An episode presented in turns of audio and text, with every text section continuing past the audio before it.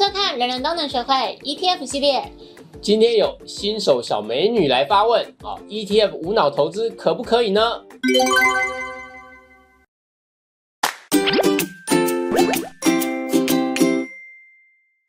红狗，怎样？你刚怎样？顶拜温去骑卡达车？好痛苦。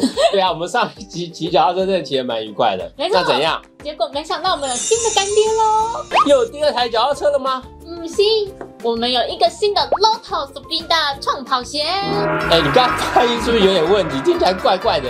那不然你念一次 Speeda。Lotus。Speeda。有一天我上班穿到晚上，再跟朋友去吃饭啊，整天都很好跑哎、它底真的很 Q 弹，短一短那种，嗯大概比我的脸就是 Q 弹一点。哎呦，你客气了。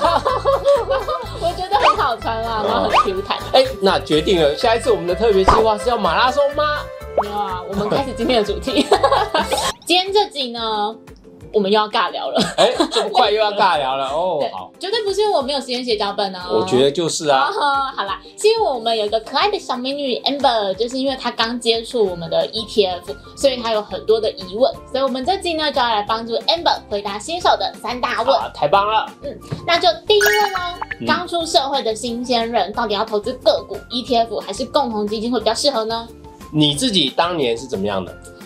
我自己哦，嗯我我要诚实说，我刚开户的时候，我的营业员就直接跟我讲说，你如果不会挑个股，你直接买零零五零。嗯，我没有收零零五零的业配哦，先说。哦，你的你的营业员为什么对你这么好？对，因为他可能怕我什么都不懂吧，嗯然后但我就是没有听他的话。嗯，那你 你为什么不听他的话？难得这么有良心的营业员，我第一次接触，因为刚开户嘛，嗯我什么也不懂，然后我就想说买民生消费，我听过的，嗯所以我的第一张股票其实是中华电哦，二四一二。那也蛮不错的啊。嗯，嗯，后来有赚钱出场啦，开心。开心。那嗯峰哥你自己呢？你觉得？其实如果比较个股，然后 ETF 或者是共同基金，我我自己的感觉啦，就是说。呃，个股确实需要花比较多的时间去研究基本面哦，特别是呃，我希望你们能够去研究财报啊，然后技术面那个部分，你可能呃有兴趣再进阶去研究啊。那但是整体来看，个股真的要花比较多的时间，我觉得对新手来讲，他会有比较大的困惑哦。那这个是对新手比较难的部分。那 ETF 呢？呃，基本上如果是买基本款的这些市值型 ETF 或是高股息型的 ETF 呢，它是相对容易的，而且长期来看啊，他们的赚钱的几率是非常高的哦。所以投资其实很重要的是，你刚开始投资有一个好的正面的经验，会帮助你后面的长期投资的信心。所以我认为，呃，刚开始的时候，ETF 是确实是一个蛮好的选择哦。但是，呃，我们要提醒大家，就是一些基本款的 ETF 会是比较优先的哦，这是我的建议。那至于共同基金呢，它它还是需要一点研究，可是它的研究的功夫呢，不不需要像股票这么多啊。但是呢，要比 ETF 又多一点。所以，如果你在 ETF 投资上已经有一些经验了，那接下来对共同基金呢，你就可以稍再花一点时间去看的话啊。但特别是台股基金哦，因为呃，我们等下可能会再介绍一些台股基金，因为台股基金在长期的研究里面呢，他们的表现其实是呃有蛮多台股基金是可以打败大盘的。那因为呃 ETF 大部分是贴着大盘的绩效表现哦，所以你如果呃再做一些研究，去挑一些比较优质的台股基金的话，那你是有机会得到高于大盘的这个报酬，同时也比较不会去说要花那么多的时间去研究个股，然后冒比较大的风险在个股的投资上。谢谢峰哥帮我们解说。那我这边也帮大家整理，就是 ETF 跟共同基金它到底有哪些差异？我们看一下图卡哦。以交易管道来说呢，ETF 它是在证券市场里面交易的，所以一般人你可能打开手机的 APP，你就随时可以下载买卖。但共同基金呢，基本上就是跟投信或是银行或是基金平台去做交易。那交易方式呢，ETF 因为是在证券市场嘛，所以你可以直接在开盘的时间进行买卖。那基金的部分呢，其实它单日只能交易一次，也就是说你不可以今天买今天卖这样子。那在价格变动的方式，因为 ETF 你随时都可以看到每一秒撮合的时候，它的价格都会变动，但是基金呢，它就是一天只有一个结算的净值这样子。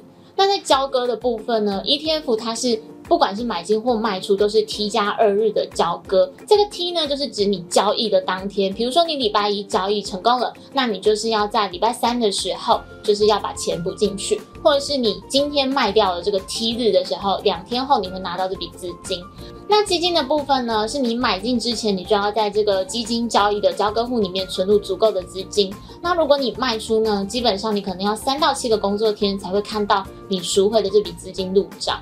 我刚才前面有提到 ETF 跟这个共同基金比较，那我们先来看一下啊，元大台湾五十的零零五零它的长期报酬率。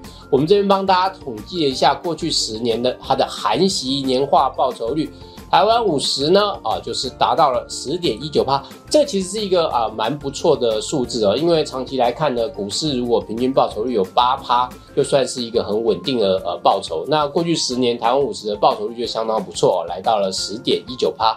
可是呢，啊，虽然零零五零有很不错的表现，但是台股基金有很多也表现得更好哦。因为我们如果拿来做排序的话，十点一九这个报酬率啊，在这个排序里面呢，只能排到第。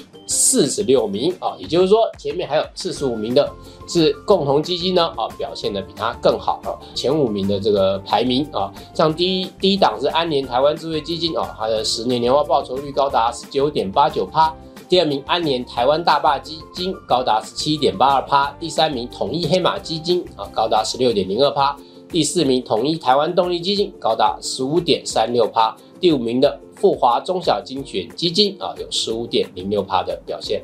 那我们来看 Amber 的第二个问题，就是 Amber 说呢，他有朋友觉得 ETF 是无脑投资，比较适合平常没有接触投资的人，这是真的吗？你觉得是真的吗？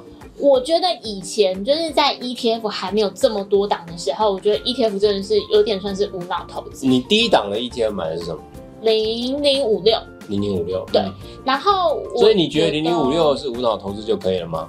我觉得算是啊，如果你定期定额放着的话，我个人觉得是。我也觉得啊，零零五零或零零五六或零零八七八哦，其实呃，你如果简单投资定期定额的话，确实可以接近到比较接近像无脑投资的状态。但为什么我会觉得第二题的答案是？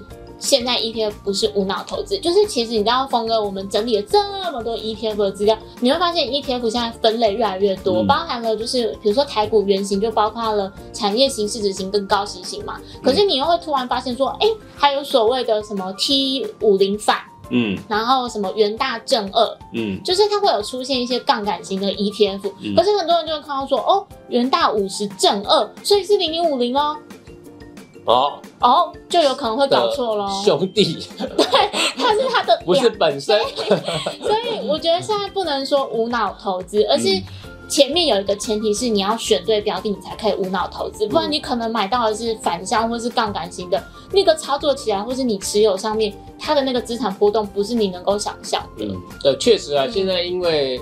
呃，ETF 是一个很流行的投资标的，所以有越来越多的 ETF 在市面上哦。我们刚才也有前面讲了，有市值型的，有高息型的，然后有产业型，然后另外还有一些杠杆型的、两倍型的、反向型的，哇，真的很复杂。所以呢。呃，如果你真的要做到无脑投资，就是那个基本款那些啊，那是比较简单。那如果复杂一点的投资呢，你你甚至是可以光靠 ETF 来做一个很复杂的资产配置，但那个真的是比较高端啊。那呃，一般的呃新手投资人的话，我建议你不要做那么复杂。你还记得吗？虽然我要挖坑给自己了，怎样？就是我买过下市的啊，好大一个坑哦。再来看 Amber 的第三个问题。就是他进行 ETF 投资的时候，他对市值型、高息型跟产业型都有兴趣，可是他不知道该怎么配。那你会你会想要怎么？我个人觉得，如果你想要比较无脑投资的话，就是呢，年轻人我觉得市值型可以配多一点，然后高息型次值，或甚至你如果真的只想要追求资产的茁壮，那我觉得市值型其实就够了。嗯嗯，个人建议，嗯，个人觉得啦。是因为他是年轻人吗？对，Amber 是年轻的小美女，嗯，年轻，年轻。讲到年轻，为什么又又就流泪了？你也年轻过。用过是什么意思啊？